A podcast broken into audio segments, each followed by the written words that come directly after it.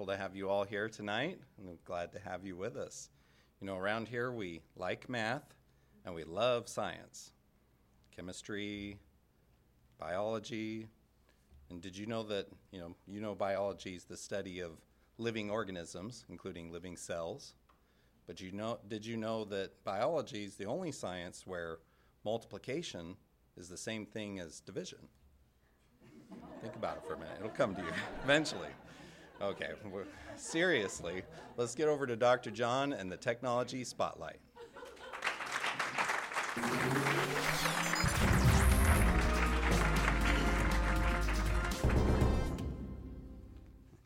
Here's a question I'll bet you haven't asked yourself very much Why is the internet so fast?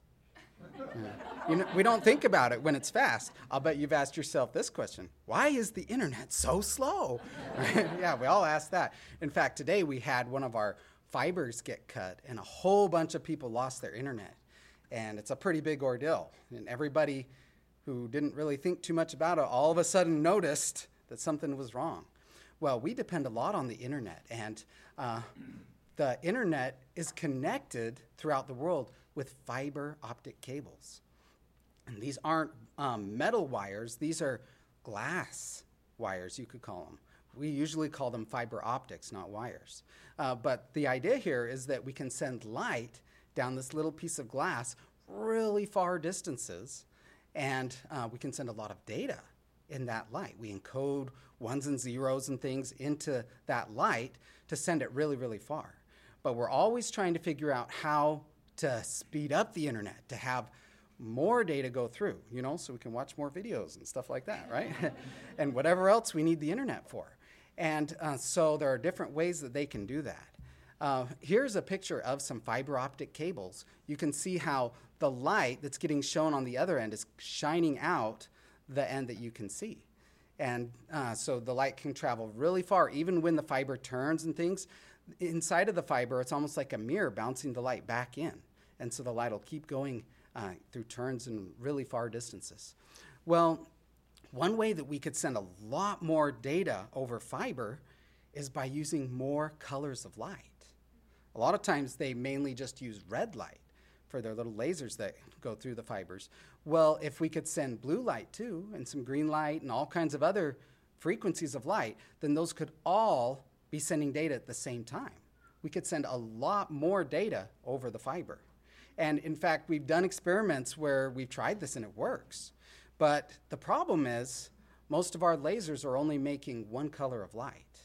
Nowadays, we can make little lasers on a chip, which is really neat and makes it so we can do this a lot easier, but still, they're only one color. So you would need like 50 different lasers to, up to do 50 different colors, which is about what they're experimenting with.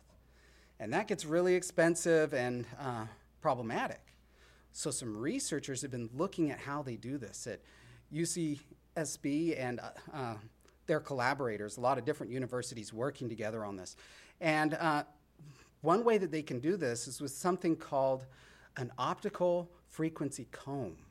And um, this is a really neat thing where if you look at the, the lights uh, diagram, you can see, if, if you show the diagram, there it is, you can see how there's only little teeny lines of the different colors. So instead of a full spectrum, there's these little teeny lines. And they can actually use this to produce a lot of different colors with their lasers. And the problem is, this frequency comb is a big and complex thing until now. and that's the tech of the week. Well, big introduction, huh? So they found a way to make a frequency comb on a little chip, which makes it so they can do a lot of things that weren't possible before.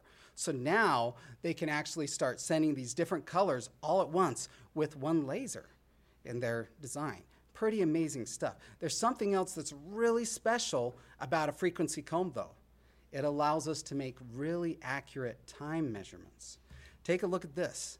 This is an atomic clock. This happens to be an NIST atomic clock.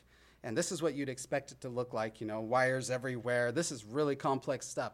They use, I believe this one uses uh, cesium atom, and it measures the oscillations of the atom, and they can measure time really, really accurately.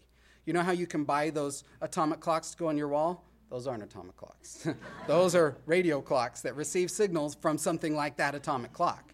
And so we need to use these to keep everybody in sync, keep time exactly right. And so um, they've been using atomic clocks, I think, now for about 50 years, and they work really, really reliably. But recently, they've been developing new atomic clocks. They call them optic clocks. And um, if you take a look at this, this is an optical clock from the UK, and this looks more sci fi. This is pretty cool. And uh, they were able to measure so accurately that they estimate that since the beginning of the universe, was that like uh, a lot of years, I think it was 14 billion or something like that, long time ago, since then, they would only be up to 100 seconds off, which is amazing. And they think they can get that 10 to 100 times better, so they'd only be a second off. Should be amazing timekeeping, wouldn't it? Well, our little um, frequency uh, fork, no, not a fork, comb, frequency comb that's in a chip. you know, fork, comb, kind of like. In fact, they named it a comb because it kind of looks like a comb, doesn't it? Those, those light rays. Maybe is, it isn't quite as accurate as that unit from the UK, but if you take a look at how small it is, it's way smaller, and they're going to be able to make them at scale. And see, George is there keeping an eye on things to give you an idea of how tiny it is and you can see the fiber coming in on the side. And uh, so this is going to make it so we can have really accurate timekeeping in a small space, maybe in a wristwatch. Then we can have watches that keep time really, really accurately. And some of you are probably thinking, well, my smartwatch syncs up the time all the time, so I don't need that. Well, I have one of those too. And the other day, it stopped syncing, and I was 10 minutes late. So, smartwatch that's not smart. uh, but anyway, uh, there's more to it than that. Uh, you can do really neat things with a clock that's that accurate.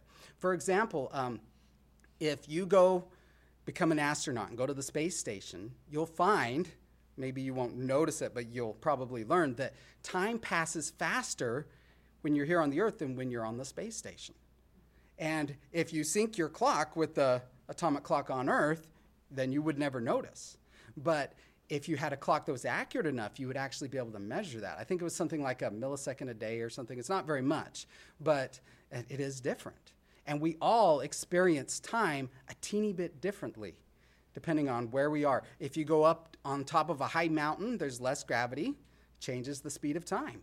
In fact, they've used atomic clocks to measure that, but they had to take the big, bulky kind now there are a lot of things that we could measure about space time that really weren't possible before. And even more than that, there are things like GPS that we use all the time, and they are so dependent on accurate time. If we had accurate enough clocks in our GPS, we could have much more accurate readings of exactly where we are and would allow us to do a lot of neat things that aren't possible. So there are a lot of applications that I think are going to be really, really neat with this technology. So it's going to make these really accurate clocks smaller and more affordable. So, a lot to look forward to, right? And speaking of time, it's all the tech we have the time for. Thank you.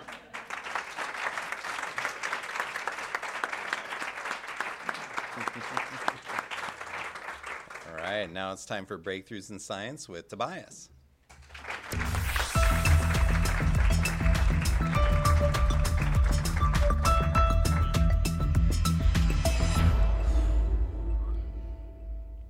Okay, all right, sorry. I'm I'm a little I'm a little nervous. Okay. Just you know what? Just a second. Um, that's better. That's better. Okay. Science is hot stuff. Okay. And you know what? Some you know some people they get up here they talk about science. You know Roger Billings makes it look so easy, and then you're like, talk about science? Yeah, I'll get up here, and then you're like, tonight we're going to talk about science stuff. But you know, there's a lot of things like that where you just take it for granted till you try it. Okay, it's like this little fan here. It's pretty nice, you know. You can go up and down. Oh, it's also a shaver. but this fan is so simple, right? So easy, not much. But what makes this fan do what it does? And what do we take for granted that looks so easy that actually is an incredible feat of engineering and invention. Now, somebody here is probably going, the breakthrough is about fans. well, first of all, lighten up, okay? but no, it's not about fans, it's about what's making this fan spin electric motors. And electric motors are something that really take electricity and convert that electricity into movement, motion, which is a pretty amazing thing. And to really appreciate it, we have to go way back to some foundational discoveries that inventors and scientists made of this electricity. Now, the first one I want to mention is that they discovered that when you pass electric current through something like so let's assume let's assume this was a wire and you, you pass a voltage through the wire that a magnetic field um, i was going to say appears it doesn't appear you can't see it but a magnetic field is created and is around that wire as the current is passing through it. So all of a sudden you put a current through this this wire and then okay so i see you have constructed a new lightsaber apparently, Darth Vader sounds like Sean Connery tonight. the name's Bond, Darth Bond. no, but we pass electricity through it, and we get a magnetic field. That's a key thing we need to me- memorize. Remember, the next thing is we go to somebody, and let's look at this picture of Michael Faraday. In the 1820s, he made this little contraption, and inside this contraption, if you look here, we have he, he dangled a wire down into a cup of mercury. Okay, and so it's a liquid metal. And in the middle of the cup, sticking out like an island, was a permanent magnet. Now remember, a permanent magnet is like, and I actually have some here, so this is always magnetic, constantly. And he had one of those permanent magnets sticking up out of that mercury, and he dangled a wire down. Then he attached that to a battery. So now there was a current passing through that wire, and the mercury finished the circuit. So there's power running through, electricity running through that wire. And the moment he turned it on or connected the circuit, it started to go around the magnet inside that mercury. Okay, now something really important that we'll learn later, or why it's important, is when you flip the battery. So you flip the flow of current the other direction, the wire flipped and went the other direction. And that's really important because the magnetic field that's going around the wire changes depending on which way the current is flowing. So two really important things. Well, after this this really the first time that somebody took a current and converted that electric current into movement, that was Faraday's one of Faraday's many breakthroughs, but a huge one in the quest for electric motors. Now, lots of other breakthroughs and lots of people started to design renditions of movement through this method. If you look here at all of these pictures, all of these pictures are inventions that utilize one more discovery. And that discovery was that if you wrap a wire around something that can be mag- so some metal, like a nail, if you wrap a wire around a nail and push a current through a voltage, it will transform that nail into a magnet. So you had if you have one wire you know, you've got you've got that magnetic field around it. What if you had it wrapped a much stronger? The more wire you wrap around it, the more powerful that magnet becomes. So another really important piece. And each of these so important to the end result. And what we basically come to, and there's so many different kinds of motors, but we're going to look at one in particular that's one of the most common. Okay, and this makes use of all the things we just talked about. And really, the first one of these was made in the 1860s. And of course, power was limited because you had to make your batteries and that was your power until Thomas Edison would create the first electric grid. We really started to have electricity available. But the basic premise behind it is you start with something like a magnet. Okay, so this is a real magnet, and we all know, you know, the magnet, you can do magical things. I can put the magnet in my hand and then I ooh, you know, that, that's actually really cool that it can do that. But it also repels. If I took it the other way, it would shoot off because they repel when one of the magnets, if you have two of them, is flipped the other way. Every magnet has a north and a south. And if you bring it close to another magnet, you better have it turned the right way because if you don't, I'm not pretending, um, it, they repel until you flip it around and then it's happy. It's really happy. It doesn't want to come apart. So that that understanding of magnetism they then took and applied into this motor system. So we've got our magnet, we've got a north and a south. let's imagine that we took another piece and put a magnet on here. Okay, so we've got two magnets. Here we go. We bring it up and they attract because they're both oriented, aligned in the same direction north over here, south over here. What if I turn this one? Now they don't, they don't want to go together. This one turns to align to it. So if I keep turning this one, it'll keep spinning. Okay? So this way it repels it, this way it repels it. Now, what if I replace this magnet with, instead of a magnet, I wrap a wire around this metal? Okay? Well, it's just wire wrapped around metal until I put that current through. When I put that current through, same deal. It spins, it spins, it spins. Okay? So, if, if we, and I'm going to switch over to this. Okay? So imagine this is the wire with the current going through it. All right? Now, it spins around.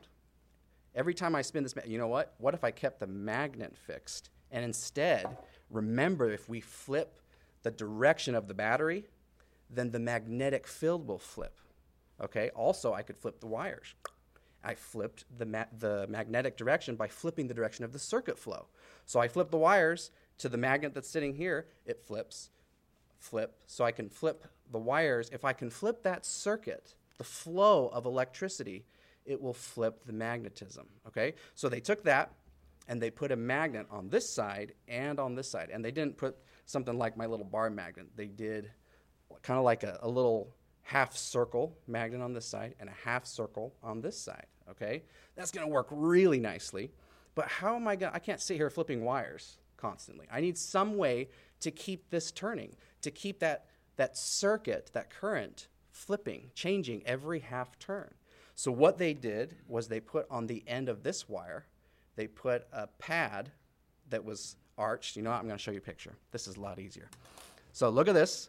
You can see at the end of the two wires, there's these circular metal pieces, but they're not touching. That's really important. So it's still the current flows in, goes around through the wire, and comes out the other side. And then look at those two little yellow and black things pushing up against it. That gives it the connection. So if we look at this uh, video here, we can see that it's magnetically pushing that way. And when it turns, it flips to the other side. So now the other side of the wire is getting the positive charge.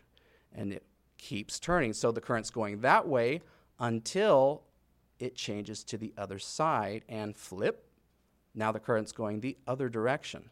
And so this allows that magnetic field to keep changing every half turn. So as it's as it's doing that, sometimes it can get stuck in the in between those little spaces. So they actually broke it into more. Here's uh, four of them. So not two, but now there are four wires. So it's doing it even better where we have four wires. And again, that connection point. And those brushes are held on by springs that are pushing against those wire ends. And it keeps turning. Now, one thing we've discovered is if you put, that had just like one wire. But what if we put a bunch of wires in that? Remember, if you put more wires around that nail, the magnetic field gets stronger. Well, they did the same thing. So if you look at this, this is changing those wires into lots of wires. And you can see there's lots of pads that it's connecting to. And so now we've got some incredible power and efficiency. And really, that's what a lot of our motors today are experiencing, all from the Faraday discovery in the 1820s of this movement of that magnetic field. So, all around you, from the little fans to cars that run on motors to all kinds of things that are turning. All of these pieces, not one specific breakthrough, but a whole trail of breakthroughs leading to something that really has changed the world. So just keep in mind that science is hot and it's cool. So thank you.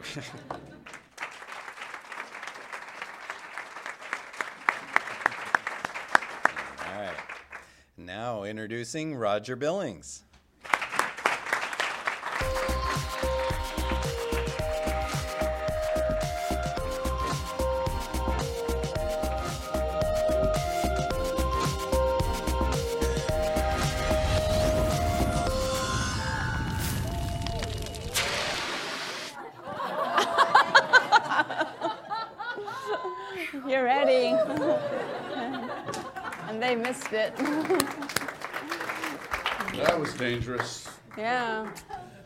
Yeah, that's uh, that's really dangerous to play with fire. You need to talk to your people. By the way, for those of you that just came in, this is Dr. Paige Monet, and she has a group of people that follow and support her, and they're all from a distant planet, I think. They are? and we're learning about interplanetary travel. I know. All about time and how it's relative here. And yeah. True thing. I'd like to welcome everybody tonight. Hope you're enjoying this beautiful summer. Some people are having storms tonight. That's to water your flowers. It's good. It's good to have you all here. John, uh, that was pretty good. Joseph, your opening biology thing, I want to talk to you about after. really kind of amazing, isn't it? And uh, Tobias, excellent. You know, when he was uh, shaving with his fan,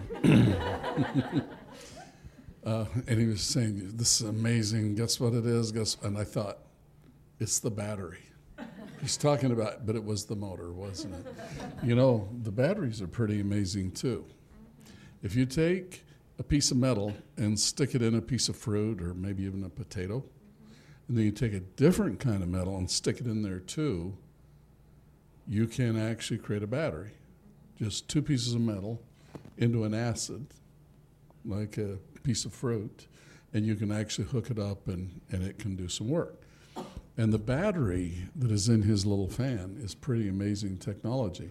And what's really happening is he's taken a very pure piece of this metal and a very pure piece of that metal, and when we pull the electricity out of the battery, we're corroding the metal. You ever noticed how a, a piece of, of steel can be bright and shiny, but if you leave it out in the rain, it becomes rusty? And what happens is, is the iron combines with water, and the water is pulled apart by the iron because the water has hydrogen and oxygen in it, and the iron wants the oxygen more than the hydrogen does. So the hydrogen comes off, and the oxygen, oxygen reacts with the iron and forms iron oxide, which is that reddish, sandy stuff. As metals corrode, they generate the electricity, and that's how a battery works. Some batteries are rechargeable, some are disposable, right? I guess you can dispose of rechargeable too. But the difference is that one, you can regenerate the pure metal, and others you can't. I think it's kind of neat. It is. But I didn't want to talk about that tonight. Tonight, I want to talk about something that um, is kind of exciting. Uh, those of you know that that have been with us for a few weeks know that I'm very interested in our health, staying healthy. And there are a lot of wonderful things that we've learned in science and medicine that make our bodies healthier. Remember, do you remember when they invented antibiotics? I heard about it. Okay, that one's a little too old for me. But it is kind of amazing because they saw some mold, mm-hmm. some mold, yeah, growing on something, and they found out that if you take that as a pill or as an injection, that it can stop bacteria growing in your body and it saved many, many, many lives. Pretty wonderful. But there, in spite of all of the miracles of modern science, there's a lot of things, uh, illnesses and sicknesses that we confront that science is still learning how to, to fight and, and how to do better. And some interesting things is it seems like some conditions, some medical conditions, seem to be getting more popular and more people are having them. And some of these conditions have to do with eating certain foods, like, for example, wheat. Uh, there's a condition, it's called celiac disease. And if you happen to have it and you eat wheat, it can make you really unhealthy or really sick, I guess. Uh, you're already unhealthy if you have celiac disease. But it, so you have to avoid eating wheat to be able to feel good. Uh, they say about one percent of our population now has that condition, and that's that's actually quite a few, one out of every hundred people. But then there's a bunch of other conditions that come from eating wheat, and uh, some of those uh, are as as high as 15% of the population have them. And there are different allergies and reactions to, to wheat that make us sick. They say a lot of people have problems because of eating wheat that they don't even realize are caused by wheat. Uh, wheat's a very um, common, plentiful food. It's one of the main sources of, of protein and fiber in our diets. And yet, a lot of people now are having a hard time eating it. And so, we're trying to invent and make a lot of different products that are for people that are gluten intolerant. Now, gluten is one of the enzymes that make up wheat. Uh, it's kind of uh, interesting because uh, wheat has been around for thousands and thousands of years. It was the, the first uh, grain that was grown by man, was actually cultivated. And it's been a, a staple of food forever and ever. And now more and more and more people can't eat it. And whenever something like that happens, there's usually an explanation, there's usually a reason. And then, quite often, if you can figure out the reason, maybe there's a cure a solution, a way you can solve the problem. I've been interested in wheat for a long time because I believe that wheat is one of the best sources of fiber. And fiber and other things in wheat, there's a lot of minerals and vitamins. Wheat's a really, really good food, except now fewer and fewer people can eat it. And we are living in a time when medicine is pretty wonderful. There are miracles that medicine can do, but there is no better cure for disease than preventing disease. And someone once wisely said that uh, an ounce of prevention is worth more than a pound of cure. And it really is true if we can prevent disease. And there are a lot of things that we can do to prevent illness. Our bodies would probably all be sick all the time, except for the fact that inside of us is an amazing immune system. And we call it a system because it's got many, many different uh, features or facets or, or little soldiers in there that, that protect us and, and fight us getting sick. Our immune systems need certain things to be able to function. And the things they need, well, one of them is the right kinds of food, of minerals, vitamins, things that, that these little immune system features are based upon. And sometimes our diet gets a little bit sloppy. They make some foods that are really sweet or really tasty, and, and sometimes the ones that seem to be the tastiest aren't necessarily the most healthy. Mm-hmm. Did you know that if you would eat a well balanced, healthy diet, that you would have less illness in your life? It's an interesting thought. Do you believe it's true? It is.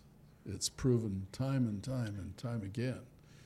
And yet, not always are scientists able to agree what you should eat to be healthy. That's kind of a problem. It, it turns out that our bodies are amazing at taking just about anything that you eat and doing their best to get by. Uh, I'm fascinated by seeds. Seeds, of course, are, are little teeny things made by plants. And, you know, they're, they're little. Sometimes you look at a seed and you wonder, I wonder what kind of seed this is. Wheat is actually a seed. And yet, if you put a seed in something really gross like dirt and cover it and water it, the seed comes alive and a plant comes out, and the plant just happens to be the very same kind of plant that the seed came from. when you think about it, it's kind of amazing and it grows. And when you see that plant come up out there, and if it's the right kind of plant, it'll get some kind of fruit on it. Or if it's, you know, a peas or tomato or whatever it is, it, it forms the vegetable or the fruit for that kind of plant. And I look at it and I think, how did that delicious food come out of that dirt? You ever think about it? And I went through the dirt trying to see where all that good flavor came from. but it is miraculous that plants are able to pull those delicious things that we, we eat out of dirt. And yet it turns out that when it comes to growing plants, not all dirt is equal. Some dirt is better dirt than other dirt. To me, all dirt is dirt. But some of the things that plants really like in dirt are what we call fertilizers. And they're fertilizers because when the dirt gets low on them, we add some more. We fertilize the field. So if a farmer's going to grow crops, very often they'll take a sample of the dirt, have it analyzed to see what minerals and, and compounds are present. Then they'll find out what kind they're deficient, and they'll have the fertilizer people come over and apply fertilizer to their field. And then, if everything's been done right, they'll get a much bigger harvest than they would do without the fertilizer. So, these things that are in the dirt are very important. If some of those minerals or elements are not present, the plants won't even grow. They won't even, they'll grow up halfway and they'll, they'll flop over, and, and that'll be the end of them. They won't even put on fruit. Usually, though, there's enough of the ingredients for a plant to somehow survive, but maybe the fruit is very scrawny and the harvest is very small. Whereas if you had a little bit of fertilizer, you get this big, beautiful harvest. So plants need certain minerals and elements in the soil to be able to grow and produce the wonderful fruits and vegetables they produce. Well, like plants, so we too need certain things in our bodies to be able to be healthy, to make our immune system strong. When a, a bug comes around, like maybe a cold or something, if you have your immune system really tuned up, you're going to have much smaller chance of catching that cold. And so it just makes sense to take care of your immune system or take care of your body. And uh, there are three things that seem to be real important for those. One is what you eat, your diet, whether or not you're giving your body the right fertilizers that it needs to have all of the bodily functions work well. Did you know that the body, if it can't get everything it needs, it tries to get by using something else and something else? And it's amazing that bodies can function pretty well even if it's being given an inadequate diet. But a good diet is always the best. And what are the things that, that you should have? Well, diversity in diet is one of the important things. They have these different food groups, and you could probably name them, couldn't you? I think so. And we won't put you on the spot by asking, what are they? Meat, You're protein, supposed to eat protein, protein, fat, the good fat. eat fat. Yeah, Mm-hmm. Really? our body has to You want me that. to eat fat? Mm-hmm. Just the right kind, Hmm. just the right amount.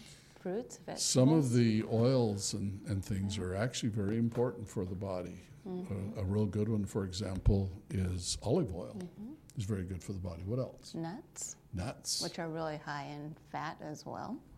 Fat nuts. They have a lot of minerals in them. Minerals. And okay, fiber. what else? Fruits, Fruits vegetables. and vegetables. What is the difference between a fruit and a vegetable? Let's ask Bev. And, and is tomato It's a fruit. a fruit or a vegetable? I thought it was a fruit. Where is Dr. Beverly? Dr. Beverly is way in the back right There she is. She's hiding Yeah. right out of sight. There you are. Um, what's the difference between fruits and vegetables? Depends on what definition you're going with, but the fruit of the plant produces seeds. She says the difference is the taste. well, something they can't like hear that. you. Well, but anyway, it is really interesting. There's a whole science of these different things, but fruits and vegetables are very, very good for you. It mm-hmm. seems like the stuff that kind of messes up our bodies are things where we get carried away. For example, you know, some fruits taste better when they get ripe. Mm-hmm. And when they get ripe, what happens is the fruits start to create sugar, which starts making them sweet. A green apple is pretty sour, mm-hmm. a ripe apple is sweeter. An example, grapes, other things. And so we taste those sweet fruits and we say we like sweet. And then someone figured out how they can make sugar in a laboratory, and then they did it in a factory, and pretty soon, mom and dad were bringing home big sacks of sugar from the store, and we started making all kinds of things with that sugar. And that sugar is just too much. It's not that sugar is evil.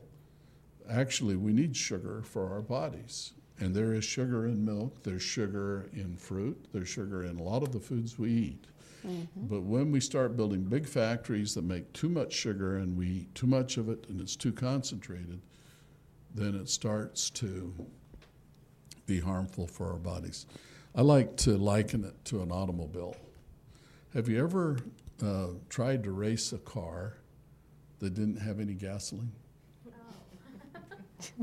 You ended up in last place. Unless it you? was electric or diesel, you'd be in real trouble, wouldn't you? So if you have a gasoline car, would you agree with me that gasoline is good for it? Yes.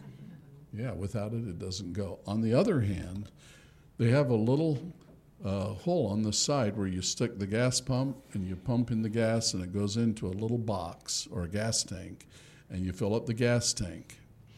Now, I have a friend named Walt Pyle. Sure did. Walt Pyle uh, spent his whole career working for Chevron, Chevron Oil. And when the gas tank gets full, he made a little sensor that kicks off the pump. You ever notice that when it gets full, it just shuts off? Well, before Walt Pyle, it didn't. And you say, well, anybody could just put a little sensor there, a little electric current and a solenoid. You can't have electricity around gas fumes, can you? So he invented something that had no electricity that was able to shut off the pump. And it's kind of neat. When the tank's full, you turn off the pump, you pay the money, and you go. But sooner or later, that tank is going to run empty again. And if you're going on a real long trip, there's something else you can do. When you get your tank full, you can roll down the back window and just put the gas in the back seat. And you can fill up the whole back seat. Not real. And you can also put it over on the passenger seat too, you know. Fill, fill. Can you see what I'm saying? The gasoline inside the compartment is unacceptable. It'd make the people who are in the car sick. The fumes of the gasoline. It'd be very dangerous. Don't do it. And yet, did you know that's the same gasoline we put in the tank? So when you put it in the tank and it goes from the tank to the engine, that's good. When you put more in than the tank can hold, then it starts to create problems. And that's what happens in our bodies. When we eat some sugar, it's good, part of a balanced diet. Sugar in moderation, just enough to fill your sugar tank. If you eat more than that, the body doesn't know what to do with it. And bodies function in a way that they just don't want to waste food. And so they store it. And where do they store the sugar? Around our organs. Yeah, they turn it into stuff like triglycerides that go through your blood and it's turned into fat. And your body starts to become unhealthy if you start building up a lot of sugar. Yeah. Eating too much sugar is not good. You need to have it in moderation. And so uh, eating right, having a good diet, is something that you have to kind of study. And a lot of people don't agree on some of the, the details. One thing that everybody seemed to figure out is you don't want to eat hydrogenated fat. I figure anything with a hydrogen name in it's got to be good. but it's true that if you take oils and then you react them with hydrogen, it can really increase the amount of oil. As the oil reacts with hydrogen, forms a different kind of oil. But the hydrogenated oil is not natural, and our bodies really don't like it. And so now you talk about things like trans fats. Used to be that trans fats were in everything. When you go to get your hamburger and get an order of fries, if you got some nice fries that were cooked in trans fat oil, it was really tasty. And the nice thing is, you start with a little bit of oil that costs a certain amount of money. You react with hydrogen, you get a lot more oil that's very cheap. So for the restaurant, it was great. They could cook a lot of fries without spending much money on oil. But we started finding out that trans fats were bad for us. And so eventually they passed a law, and then they had to put on the label of every package how much trans fat is in, in the food. And people got wise to it, and we stopped eating trans fats. Now they're much less common than they were not too many years ago. So, eating right is very important. Getting a diversity. I think if people would eat a lot of fruits and vegetables and stop eating so much candy and soda pop, we would feel a lot better. And you, you don't always think about it that way. Sometimes, if you eat well, your body is going to be healthy long term. But short term, did you know that when you eat right, right away, you feel better? You feel better. They, they talk about sugar and sugar spikes. One can of sugar soda pop has a ton of sugar in it. And when you get a big shot of sugar, it goes into your system. Sugar is like gasoline for the body, it's the fuel that our cells use to be able to operate.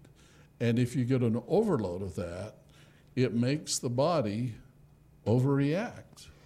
And they say that children that get too much sugar get hyper, they get really uh, energetic and almost crazy, and, and they call it a sugar high. And after a sugar high, then the body finally gets rid of the sugar, then they have what they call a sugar low. And then they feel discouraged and tired and depressed. And all of those moods and things that happen could be caused because of an improper diet. So, eating good is really important. And in our society today, one of the things that I'm thinking about, since I like people, and I especially like happy people, I am busy trying to invent ways to make humans and even I'm part and other people too. I'm trying to Okay, make them feel their best. To really help people feel their best. And in that regard, there are so many opportunities. We're working, as you know, on digital lighting, lights that very efficiently convert electricity into light so you can grow plants indoors. You can grow tomatoes and lettuce and herbs and all kinds of foods indoors. We're experimenting now growing avocados indoors. I just ate my very first indoor grown lemon. Wow, an indoor lemon. And all of these different things we can we can produce. And if we can get a lot of really, really fresh, wonderful fruit and food even during maybe cold seasons, I think we could eat a lot better. So that's something I'm very interested in, and I am pretty excited about how well that's going. But tonight, in particular, I want to talk a little bit about wheat. Wheat is a really, really important food, hmm. and the the fiber and, and all of the the minerals and things that come from wheat, I think, are, are good for the diet. And yet, more and more and more people are having a hard time eating wheat. And when I say hard time, some people it just really makes them sick. And for others, it seems to be even worse than that. Some have to just completely avoid it. So, why? What is wrong? And is it that, you know, we, we just have a condition? Well, sometimes that's what it is. But in other cases, maybe there's a problem with our wheat. And I first got a clue when I was reading an article, and this article said that they had been testing a new kind of wheat on people that seemed to have a real problem eating regular wheat with gluten intolerance, and that many of them, not all, and I want to make sure I point that out, not all, but many were doing much better with this new kind of wheat. And it turned out that the new kind of wheat is the old original wheat, the wheat that's been on the earth for 30,000 years. That goes way back. And when they were eating the old wheat, many of the problems that people are having with the modern wheats just didn't happen. And that got me really, really, really curious. Now, I, uh, I have a wonderful family, and I don't want to admit this in public, but if I were old enough, I would probably have grandchildren. Why, why's my lovely wife laughing? Did you know that I'm married to a grandma? well, that's pretty tough, isn't it? Yeah. And it's interesting to see what people are like when they become grandparents. But uh, okay, so I have some grandchildren too. And my grandchildren are wonderful, but some of them have a real hard time eating wheat. It seems to cause different kinds of problems. And so when I read about this ancient wheat being different, I found some on the internet, ordered it, and we tried experiments where we had them try a little bit, then a little more, and a little more. And in the case of my grandkids, they did a lot better with this ancient wheat than the new wheat. So I decided, well, I'm going to get a whole bunch of it. And I started looking on the internet and ended up in a five year project looking for a whole bunch of it. And it was very, very hard to find. There was one source finally that I found. I ordered it, it came in. I bought a lot of bags so that we could have it planted. I even bought some land and a tractor to be able to plant and a combine to be able to harvest it. And it turned out to be fake ancient wheat. That was disappointing. You know, how do you know? Well, yeah, this is uh, the ancient einkorn wheat. Well, it isn't. And thank goodness I had tried the real stuff because I did that. Well, no, this is this is something else. Eventually, we did find some, but the wheat that we found was mixed up with barley. Barley, barley's another grain, and in the wheat, there was barley and there was wheat. So we got a wheat separator. It's a machine you're supposed to run it through and separate it, and it separated nothing. In it, we put wheat and barley, and out came more wheat and barley. It just right through. So um, eventually, we planted it, and up came wheat and up come barley all together. There they were, and we got this combine, and we come run it through and harvest them and I still had wheat and barley.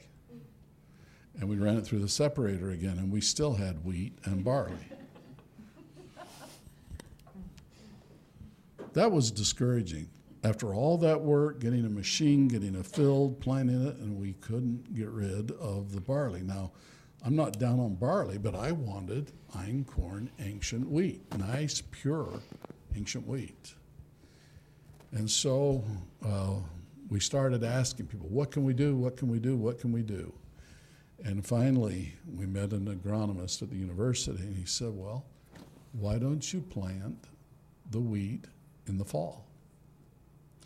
If you plant wheat when it's just starting to get cold, they call it winter wheat because you grow it during the winter. You say, How do you grow it? Well, there's snow. I mean, it gets cold in Missouri. And so we planted it in the fall and when the winter came, it killed the wheat. It got so cold, it killed the barley. But in the spring, the wheat wasn't completely dead. It came back, but the barley didn't. So it killed off all the barley. The wheat came up in the spring, we harvested, and we had pure einkorn. Now, one of the things that was kind of sad is just when we were getting ready the next year with a big field to harvest the wheat, all of a sudden the whole field turned black. Just black, black, black, the whole thing. We knew we had a terrible blight. We started calling the experts. We've got a problem. Our corn turned black. And when we finally found the right expert, he says, Oh, then you have black einkorn. That's the best kind. what is black einkorn? Well, it's the kind of einkorn that turns black just before harvest. And it turns out, as we did more research on it, that the black einkorn has absolutely the best health properties, and I'm so glad that's what we have. Well, we've been uh, growing einkorn this year. We, we went from a little field to a bigger, and uh, last fall we planted winter wheat here in Missouri, einkorn, and we planted 92 acres. Now, to try and grow wheat, uh, nowadays you have to use sprays and chemicals. And we didn't want to use sprays and chemicals because that's part of what we're trying to get away from. And we don't know what's in those chemicals. We'd like to do it the normal way. But if you don't spray it, then all the weeds come up and your wheat gets all contaminated.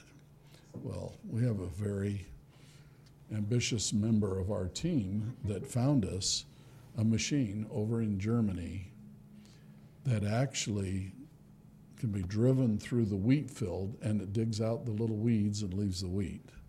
And I want to I want to show it to you. I showed it a while back, but I want to show you a little video of it again. Do you want to see this? All right, here's the tractor pulling this little machine. And look, the little finger's sticking down, and that's the wheat growing. And it just drags right through the plants. The wheat survives it somehow, but the poor weeds, they, uh, and that's a nice shadow. There it is. Poor little weeds, they get chopped up. So by using this time machine, we were able to grow our wheat without needing to apply any chemicals, any sprays on it, which is pretty exciting. Now, uh, I, I want to show you the latest picture of, in fact, the drone shot of the field.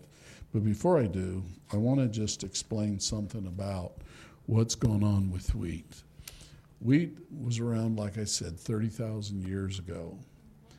And then it got crossbred with goat wheat. Now, does everybody know what a chromosome is? Mm-hmm. Everybody has chromosomes, right? Do you have chromosomes? I do. She does, okay. I'm going to show you a My little people have picture here. chromosomes too. If we can put up this little camera for a minute. This is a photograph of the DNA molecule. The DNA is a long ribbon like material that has all of the genetic information about who you are, what you are, whether your hair is dark, whether your eyes are blue or red or whatever, okay? and uh, if you look at it, when uh, a cell is getting ready to reproduce, two of these uh, chromosome chains kind of hook together. And actually, what happens is when, when it's getting ready to reproduce, the uh, DNA makes an exact duplicate of itself. And then the two separate in two separate cells, and that's how things grow. Now, I want to show you another little slide here. Let's see if this one turns out to be visible. I don't expect you to be able to read the writing, but you'll notice that this, uh, these chromosomes, which are this big collection of information, if we zoom in on it, you can see here is here's what it looks like. We have these a double helix, which means two ribbons twisted together, and they are all the way through here coiled up. If you took all of this DNA ribbon and stood it up in the human body, in, in every cell of your body, you would have about nine feet tall. And yet it's so small it fits inside one little cell, so it's all crumpled up. Now, if you can see in this picture, This gets a little hard here. Should we zoom in? Zooming in. Maybe you can see a little better now. You see these little round balls. These are actually proteins that are in there. And, and in different sections of this chain is information. It's like a recipe on how to grow different kinds of proteins, how to grow different kinds of body cells. This is all the information that you'd need to make a body that looks like your body, okay? I'm going to show you. There we go. This is a uh, kind of an artistic rendition of the human genome. This is all of the chromosomes in the human body. And if you look at them, they're actually uh, 23 sets of chromosomes. And each one of these literally have millions of these little uh, information. These are all the little ribbons. And these different collections are all the attributes of your body. Now, you notice down here, the very last uh, set is the 23rd chromosome, and one of these is an X and one of them is a Y. If you have an X and a Y in this last set, then you are a guy.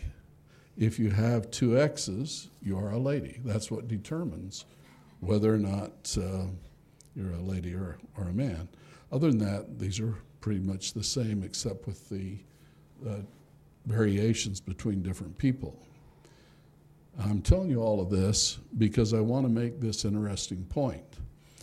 In einkorn wheat, there are 14 chromosomes, 14 of these chains of genetic information that the plant uses to grow another plant next year and another plant next year.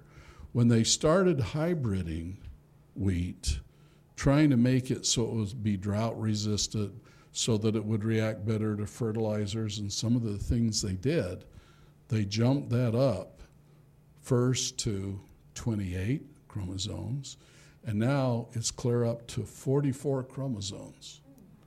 They're like 500 wheats that we eat that have really been messed up by mixing with goat weed and other plants that they thought maybe improved the properties. But some of us and, and this is not the field in which I'm an expert by any means, but some of us think that it is this hybriding of the wheat that ended up in a variety that some of our bodies do not tolerate very well. So I'm saying maybe we ought to get back to a wheat for those people that can't eat the, I don't want to call it the messed up wheat, so we'll just call it hard wheat. Okay? and uh, so that's the whole idea of this project. So to me, it seems like this is something that could make a lot of people happier and healthier is if we can get this wheat going. And so I became a farmer. Not because uh, I thought I was good at it. In fact, I found out farming is really hard. You've got to be really smart to be a successful farmer. But I did it because I really think we need this. And this past weekend, we took the drone the cell's thrown out, and we flew it over the wheat field to see how this wheat is looking. And we're now probably about three or four weeks away from our harvest. Our wheat's just starting to turn black again, so we still have black einkorn. Would you like to see the drone shot? Mm-hmm. Okay, this is the 92 acres.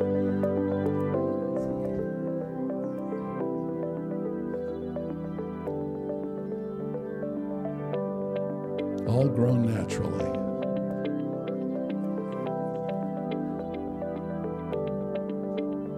All right, let's go up on the drone. There we go.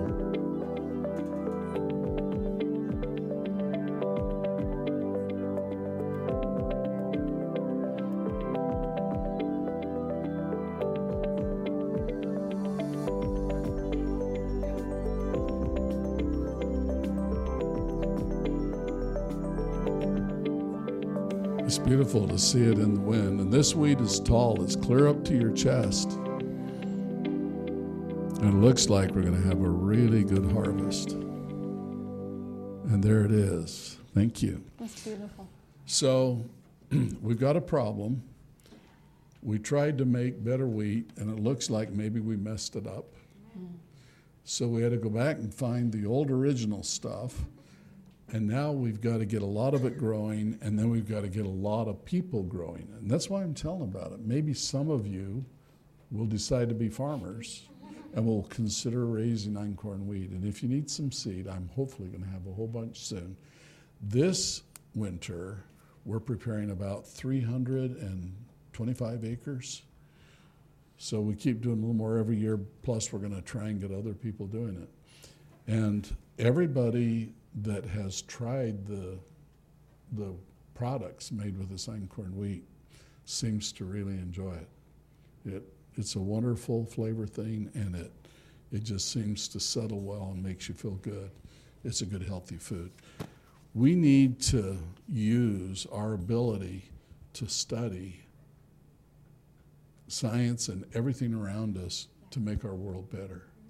And when we find an idea that we think might make a difference, then we need to make the effort to make it happen. So hopefully, a lot of einkorn will be coming out soon, and a lot of you will hopefully get a little bit and try it out. It's fun. And then tell everybody we need more einkorn. I think this is something that can come back very quickly if we get a lot of people helping. Thank you, and good night.